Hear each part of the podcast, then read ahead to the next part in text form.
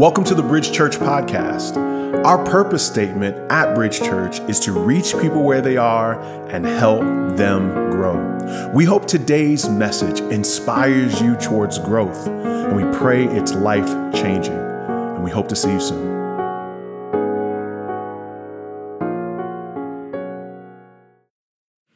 Well, welcome again to Bridge Church. And despite all of, you know, I actually get excited when stuff goes wrong during worship because that means we're doing something right. When, when the lyrics start to flicker, and I mean, I've never been in the middle of a service with the commune, communion just like fell to the floor, but I'm like, okay, the enemy is getting a little nervous that we're stomping on some territory that he wants to claim as his. So I'm excited about what God has for us today. Anybody else anticipating? I know I am. And I'm particularly excited because I have been around the world in III. I, couldn't find my baby, but now I'm back. As Tribe Called Quest said, I'm on a world tour. Some of you have uh, been following my journeys, and basically, a few months ago, what happened is I got a, a phone call out the blue and an invitation hey, would you be interested in traveling to five different countries on four different continents to explore how people's faith in Christ is influenced by their culture? And, you know, all travel expenses are paid for. Would you be interested in that? I was like, let me pray on that. yeah, I'm interested in that.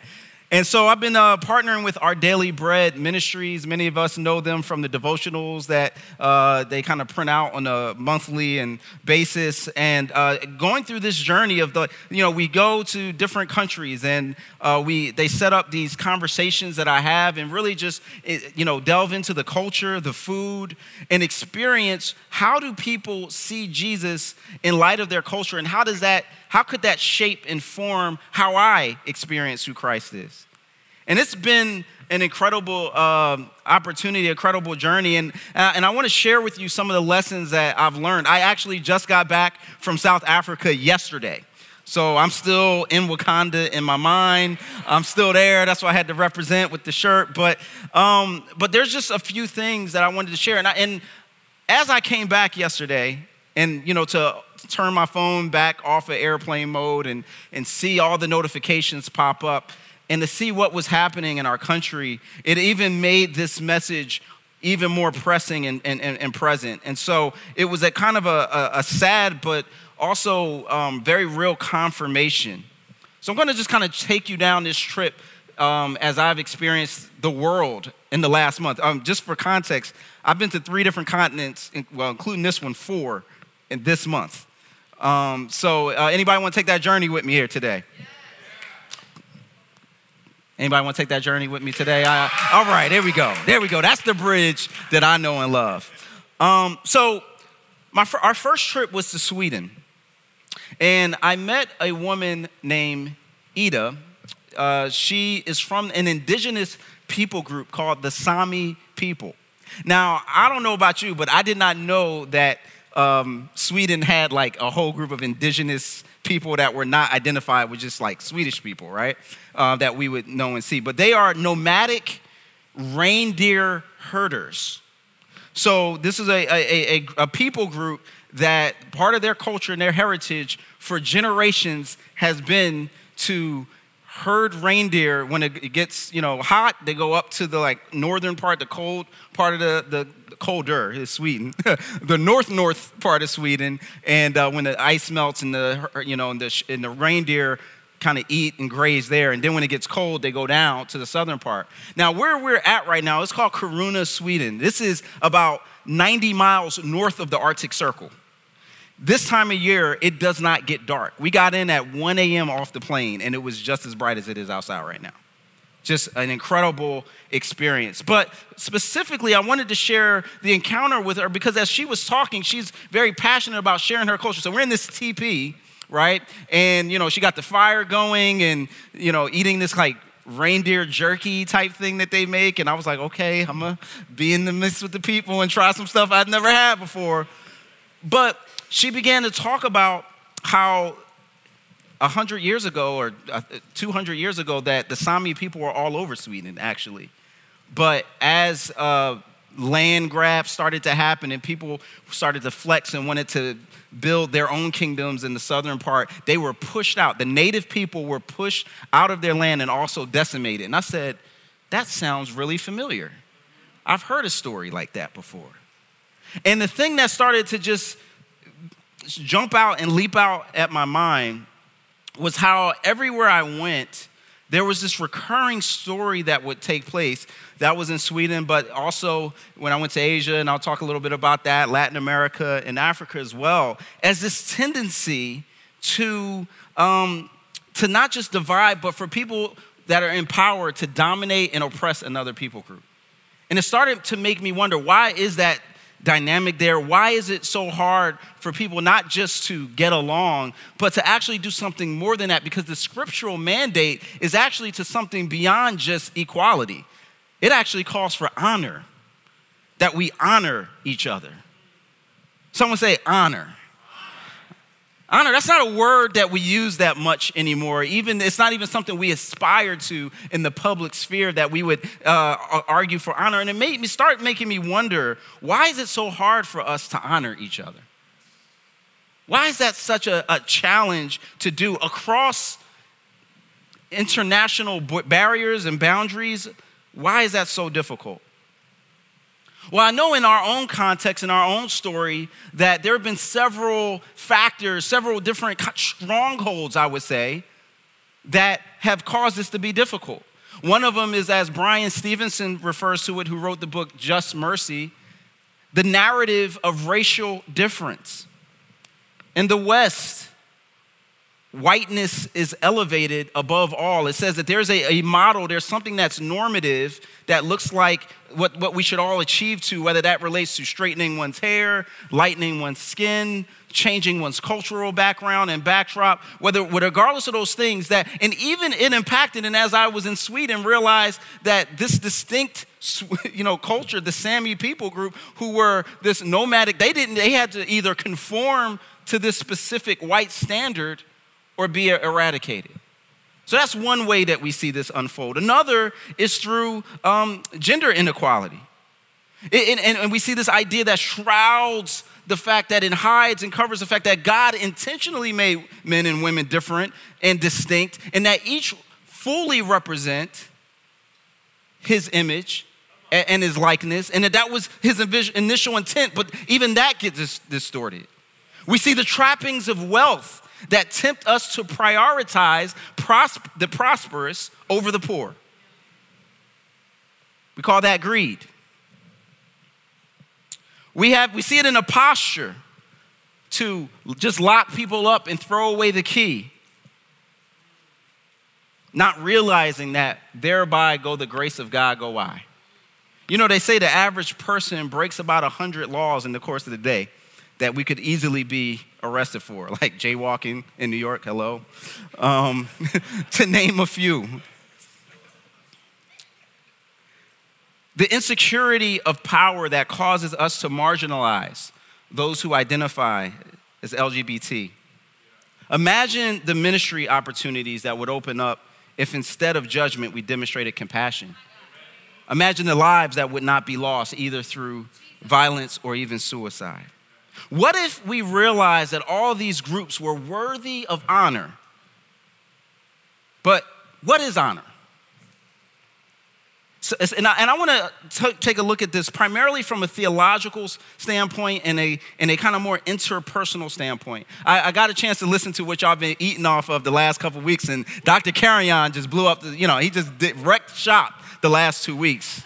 And I could hear from the interaction on the podcast that y'all were feeling it. And I was, I was ready to shout there on the plane as I was listening to it too. It was pretty phenomenal stuff. And he talked about it from more of a structural standpoint and social inequality. So I want to kind of look at, okay, how does this hit us where we live at Bridge Church? Can we do that today? Because we absolutely need to talk about systemic issues and solutions, but there's also a, a factor because this is such a universal issue that causes us to go, well, what does it look like for us, especially as a church where if we even look around the sanctuary right now, we see very different diversity and ethnic groups represented. What does it look like in the face of that? Well, the dictionary definition of honor is high respect or esteem. High respect or esteem. Now, the reality is, even when you look at that, do you know if we were to ask ourselves honestly, do I is that my default position for every human being that I interact with? High respect and esteem.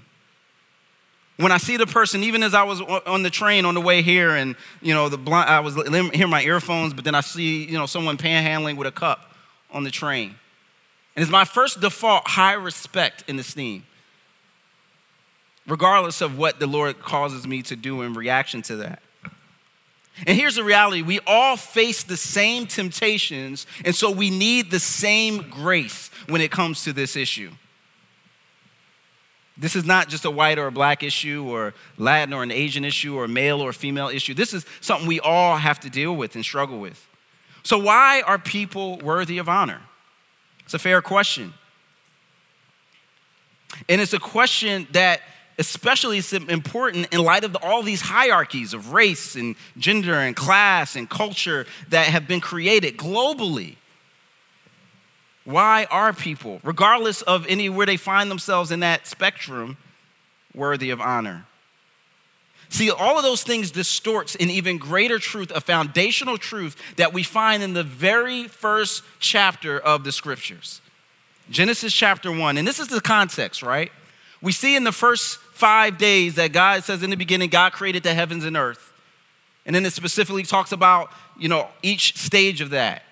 After the, the earth is created, it specifically talks about, and he made the birds according to their kind, and the fish according to their kind, and animals that walk the land according to their kind. And then in verse 27, that rhythm changes up a bit. There becomes a break in the beat. Because y'all do know Genesis chapter 1 is a song, right? So this is actually applicable. And all of a sudden, the breakbeat comes and it says, So God created man in his own image. In the image of God, he created him. Male and female, he created them. And all of a sudden, it changes. It doesn't say according to their kind, because their kind was separate and distinct from God's kind. It says, No, he created them in his image. According to his likeness. And that changes everything. Because what that means is that there's something unique, distinct, and valuable in each and every one of us that gets distorted by our nonsense. David put it like this in Psalm 139, 13 and 14. He says, For he's talking to God, for you formed my inward parts, you knitted me together in my mother's womb. I love that picture of knitting. It talks about this the intentional aspect and process. And then he says, I praise you, for I am fearfully and wonderfully made. David is saying, and that, and by extension, he's saying that all of us, he said, you know what? I woke up like this. And God said, Yo, it is good. Did you know that God doesn't just love you, but He likes you? He is feeling your swag. He like looks and goes like, yo, I did my thing with her over there. Like, well, my, that's my dude right there. I did, you know, yeah. I gave Brandon some extra swollenness. I like that, you know. but think about this. This is, this, this is why recent efforts to divide and even, you know, by leaders to talk about some people not being as worthy or some people not belonging is so demonic. Because what it says is that somehow what God did isn't all the way good. These are strongholds that are in our community, that are in our face, that we have to speak the truth to and react to. Anybody out there know what I'm talking about? This is why I love, you know, and, and this is why culture is so important. You know, anybody watch that movie Crazy Rich Asians? You know, that, that was why this was such a significant move, right? To be able to see a, a, a, a culture and a people that is never really represented. And we all know about Black Panther too, in that same vein. This is why even the song Brown Skin Girl is so significant and hot because it's speaking to a reality that has been distorted. This reality is what theologians refer to as the Imago Dei. Say Imago Dei. Imago Dei is Latin for image of God. And it's a rich theological concept because it has all sorts of implications, both in terms of how we look at ourselves in the mirror and how we look at the person next to us. Because if it is true, think about this that we bear the image of God, each individual person, then how should that change the way I look at myself and the way I look at others? You see, I can tell that this distortion is such a stronghold that we have to attack because even to this day, when we talk about worth, right, we say, How much is somebody worth? And what do we mean when we ask that question? We mean how much money they have in the bank. We mean, what is their net worth as it relates to looking at their financial assets and their financial dis- deficits? But that's the kind of thinking that got us into this problem in the first place measuring people based on their perceived value on some external characteristic. I believe when Samuel had this problem when he was called to go and anoint the next king, God sent him to the house of Jesse. Jesse had 12 boys that were there. Well, actually 13, but one of them they didn't even bother bringing because, you know, he was just a young runt looking after the sheep. And so he sees the, the, the, oldest and he's strong and he's ripped and he's buff and he's tall and he's like, oh, that must be the king. Didn't learn his lesson yet from Saul because Saul was the tallest in all of Israel. This is good news for a brother like me that's five seven. you know what I'm saying? I, I like these messages. Um, but, it, amen. And God said, no, that ain't it. That ain't it. He went down the whole list from top to bottom, tallest to short. And he's like, was well, none of them were it. And then he said, Go send so David. Is this all your is this all your sons? No, there's one that's out in the fields. And they said he came in and he's this young kid. And God said, That's my that's my chosen one. See, here's the key thing. Man looks at the outside, but God looks at the heart. Our sense of worth is not measured by the amount of numbers that are in our bank account. It's not measured by the amount of letters that come after our name, MD, Esquire, whatever. It's, it's, it's measured by the fact that God has put his eternal stamp in us and on us. And that is true whether I am panhandling at Atlantic Avenue or if I'm in the penthouse on Wall Street. But tragically, we don't honor each other as the Imago Dei. This is a story that since the fall, we talked about Genesis 1, we don't have to go too much further. Genesis chapter 3, Adam begins to blame Eve. Cain kills Abel. And from that point on, there's this human tendency to put ourselves over others. It's a story that plays itself out nation to nation, but also person to person. So, what do we do when our own priorities and preferences take precedent over other people? We need a heart change and a heart check. And that's where we're going to find ourselves primarily in this incredible passage in Philippians chapter 2 for the remainder of our time, where Paul deals with this very issue because not only is this an issue out there, but it's also an issue in the church as well. And if the people of God can't get this right, then what hope do we have that anybody will? But Philippians 2 this is what Paul talks about, and he, and he starts and he, he gives this appeal. He says, Do nothing from selfish ambition or conceit, but in humility count others more significant than yourselves. This one might hurt, so I'm just gonna have to amen myself this message. Because this message is totally countercultural. Do nothing from selfish ambition. Our culture says do everything from selfish ambition and conceit. But in humility, count others more significant than yourselves. What? That sounds like being a doormat. Now, Paul writes this in a specific context. There was a division going on in the church of Philippi. We, we later see him explain this further in chapter four. You can go and check that out later. But all you need to know is two sisters, Euodia and Syntyche, two people who Paul calls his co laborers, had a sharp disagreement similar to the one maybe him and Paul and Silas had. But thankfully, we don't have sharp disagreements in the church anymore, right? Not here at Bridge Church. You know, there's never like differences over opinion on ministry issues. yeah, I know, it's funny. Because here's the reality ministry draws us close together, and whenever you get iron together and then it starts making sparks, that's what it takes for iron to sharpen iron. And so, what we see as somehow an accident or somehow a distraction to ministry is actually the opportunity for the love of Christ to actually d- demonstrate and bear fruit in our lives.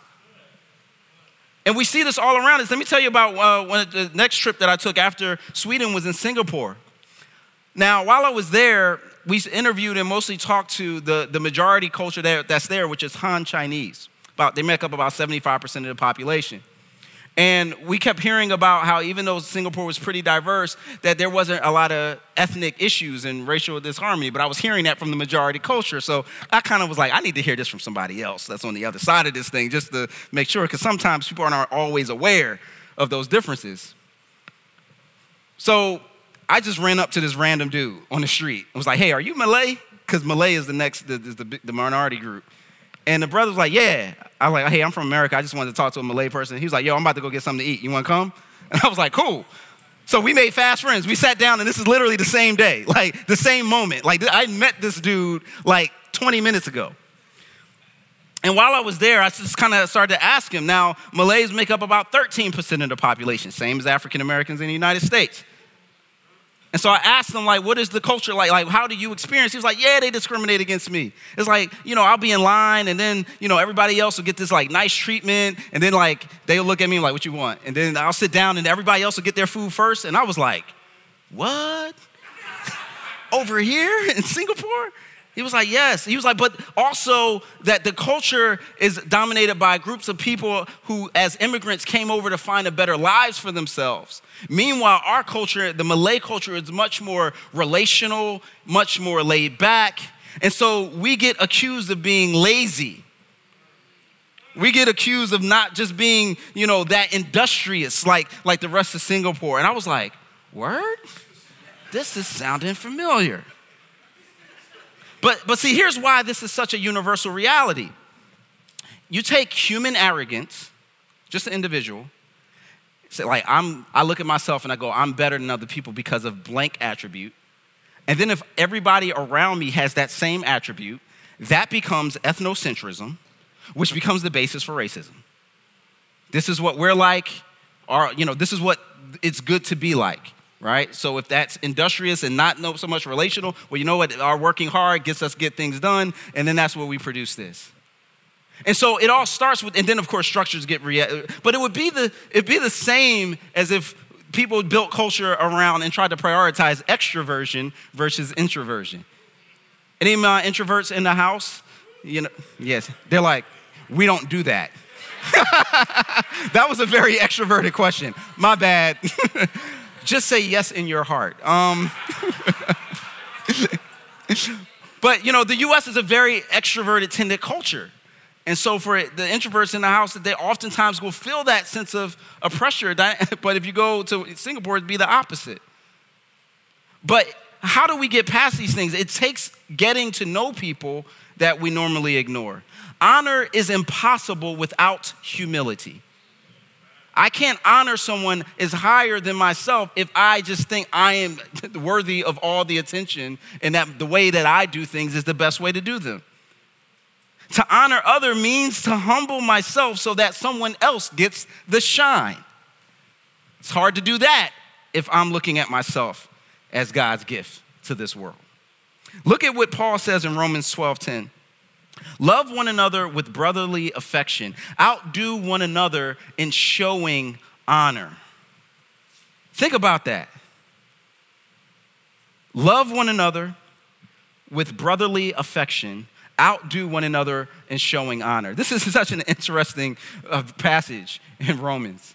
He's basically saying, okay, this is, he says, this is what I want you to do. Love each other with this kind of affection. But then outdo. It says, if there's going to be competition, let the competition be how you can outdo each other and showing honor of each other instead of trying to see who deserves the most shine. Y'all saw this happen with the disciples, right? Who's the greatest in the kingdom? They're sitting there arguing, trying to see who could be closest to Jesus. And then Jesus says, hey, the greatest among you must be the least. The greatest among you must be the servant. The greatest among you must be like this child. The greatest among you must do what I am doing in washing your each other's feet. Are we running to outdo one another in showing honor? The only competition should be in outdoing one another. That's the only competition that should exist between us.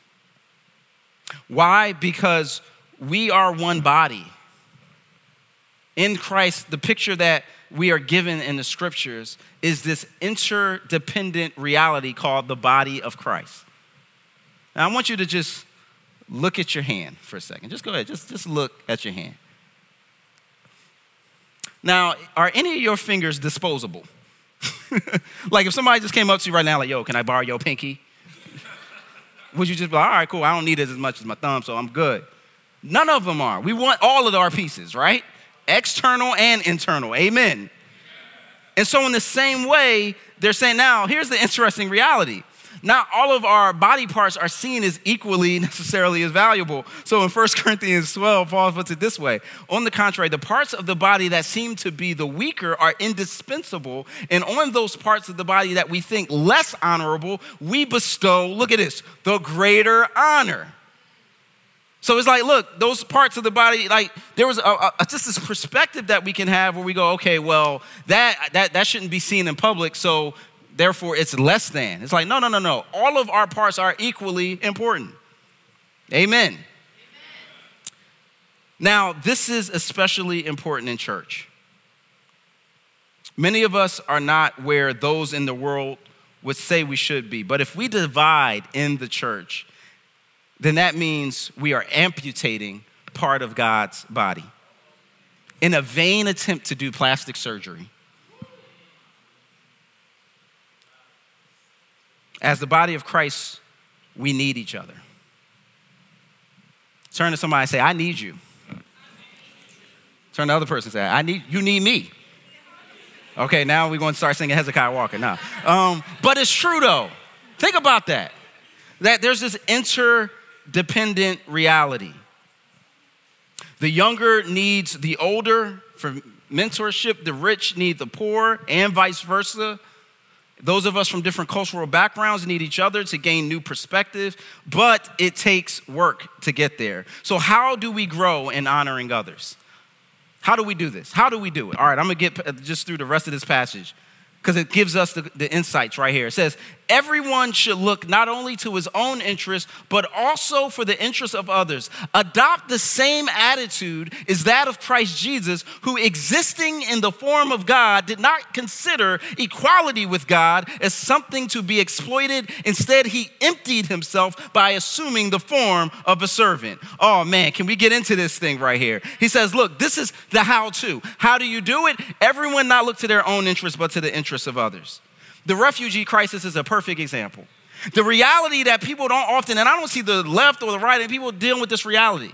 Just like when you invite somebody to your house, right, and there's like less space there than it used to be, there is always a cost involved with in welcoming in the stranger. The question is, is another human being made in the image of God fleeing from violence worth it?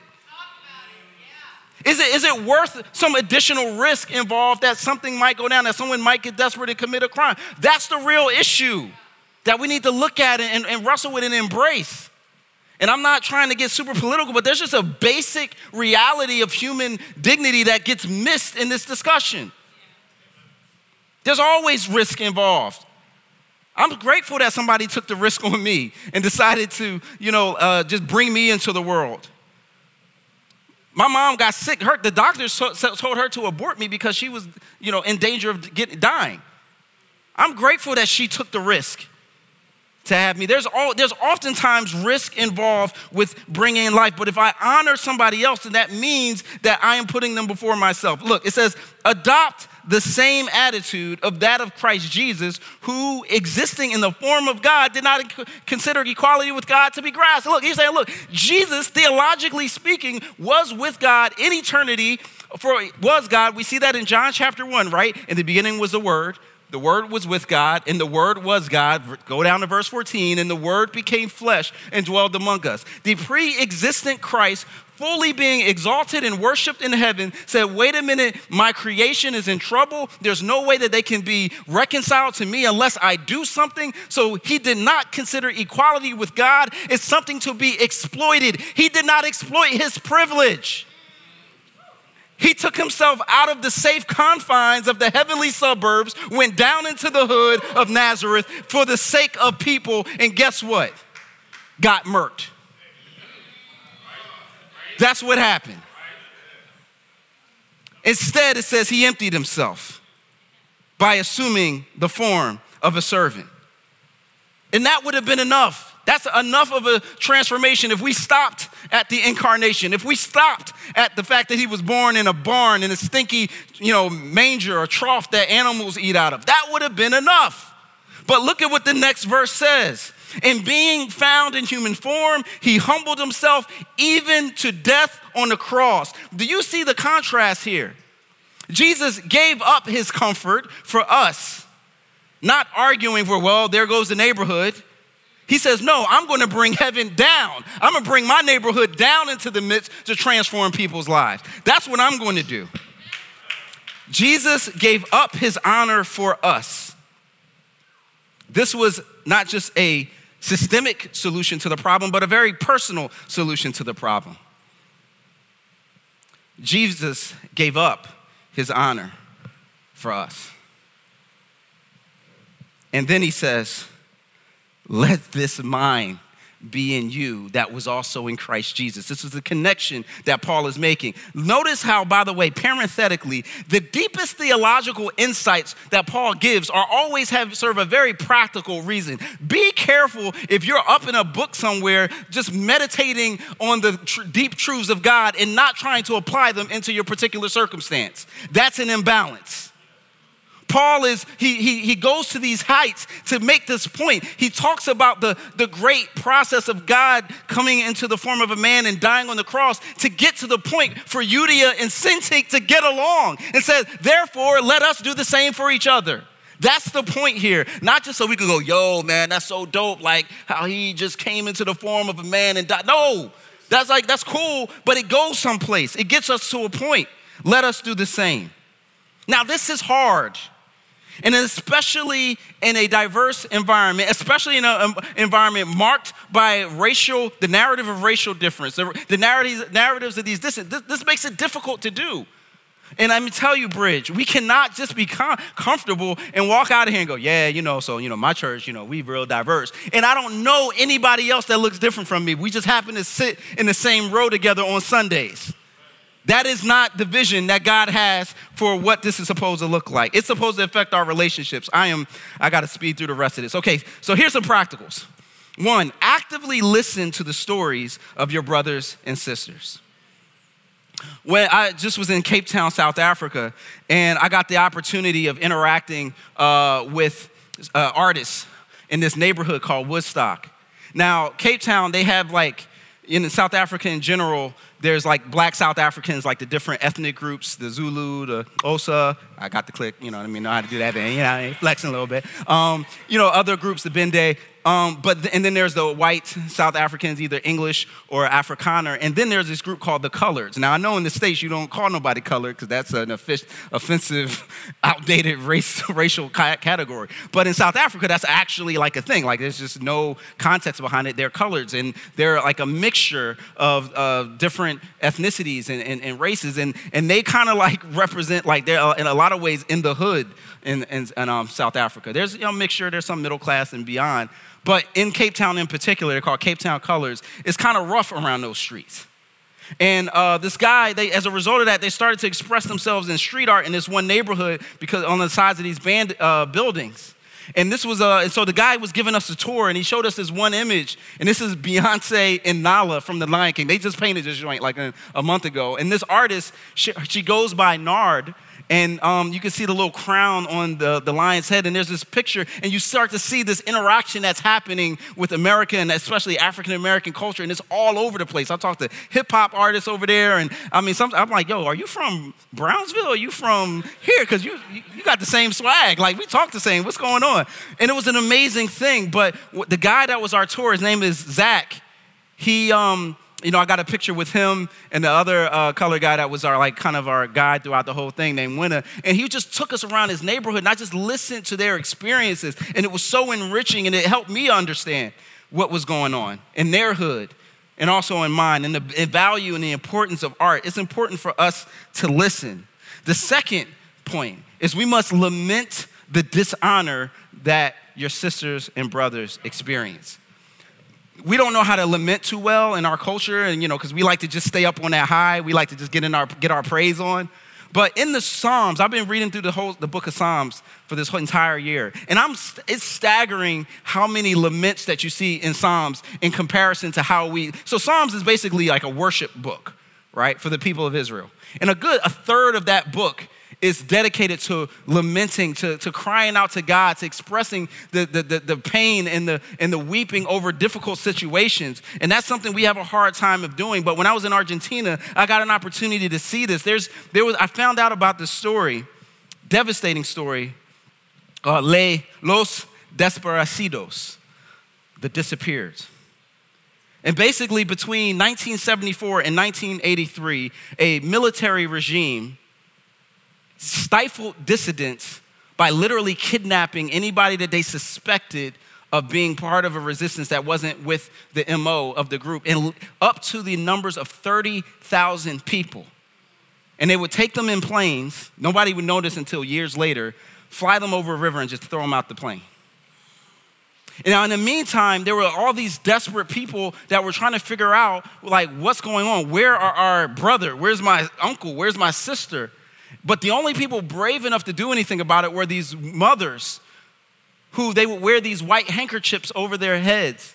And they would meet in the town square every Thursday and demand answers for what was going on. And most people identify and, and, and, and say, yo, they were the people that changed these women who literally, based on, on their society, had the least amount of power, but they had the most amount of courage. And they literally brought enough attention and awareness that the regime toppled. But get this, they still meet at that same square on Thursday at 3:30 to lament the loss of life that existed. We have, that's why we have to stop what we're doing and, and take note of what's happening around us, to take note what's happening in El Paso, to take note of what's happening in Dayton, to take note of these things and just be at a place where we can weep with those who weep. The third, Tell your story, speaking the truth in love. Tragically, oftentimes the church is the last place where people can go when they experience failure and brokenness. People can just kind of quote some platitudes, well, you know, trust God, or, you know, you reap what you sow if you did something wrong. And this is especially true in honor shame cultures, like in Asia, where I experienced, where the sense of shame is attached to someone's identity. And I met this uh, person, his name was Tan, and he talked about how he had uh, experienced losing his wife to cancer when he was a pastoring a church. And it was a very difficult thing. They had several kids. And um, eventually he got back on his feet. He remarried. But the, the person that he remarried did not want to associate with his kids at all. And their relationship ended up ending in divorce. And he said that is the kiss of death in Asia, especially if you're a ministry leader. Everybody just turns their back on you and say, You failed. And so um, that's where he found himself until he met another widow uh, named Bernice. And together they uh, began to start this ministry called, I love the, the name, Grace Works. And the whole ministry is focused on, on helping people realize that there is grace even after you experience hardship. That you don't have to try to give somebody some quick answer when they experience loss of life. Maybe you've been there and somebody, some well meaning person, you just lost somebody, and they just try to make you feel better real quick, as opposed to just sitting down with you and just weeping where you weep and just allowing you to tell your story. And they help believers to wrap their heads around how do we just grieve with people? How do we listen to them as opposed to just shunning them as outcasts? And, and the grace I experienced in just experiencing them was just profound. And here's the reality we need to be able to do that even when we don't agree with people. Some of it, it, it could be because we experience loss. Other times, somebody jacked up their life. Anybody ever jack up your life before? I know I have.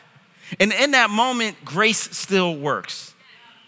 I love what my man Propaganda Rapper says. He says, being right is a distant second to the joy of compassion. But oftentimes we replace that joy for the sake of being right. And especially in community, that's a killer. Because when people are hurting and struggling, even sometimes with their own bad decisions, the last thing they need is for somebody to be like Job's friends and be like, see, what you need to do is you need to, you know, no. We just need to be with people in that midst. Am I willing to do that and honor people even in the midst of that? Even when sometimes their bad decisions affect me. I mean, can I, can I get real, real quick, Bridge? You know, we're 80% single. I'm sure some of y'all in here have been broken up with somebody else. And I'm sure maybe it was more one person's fault than the other. Do we have enough Holy Spirit in us to still be able to walk toward each other and grow even in the midst of such pain? Lastly, well, how do we do that? Yeah, I'm just gonna keep moving with that one real quick. Better keep moving. That wasn't in the notes, y'all. That, that was for somebody. And I ain't been around, so I don't know nothing. Um, lastly, honor the head.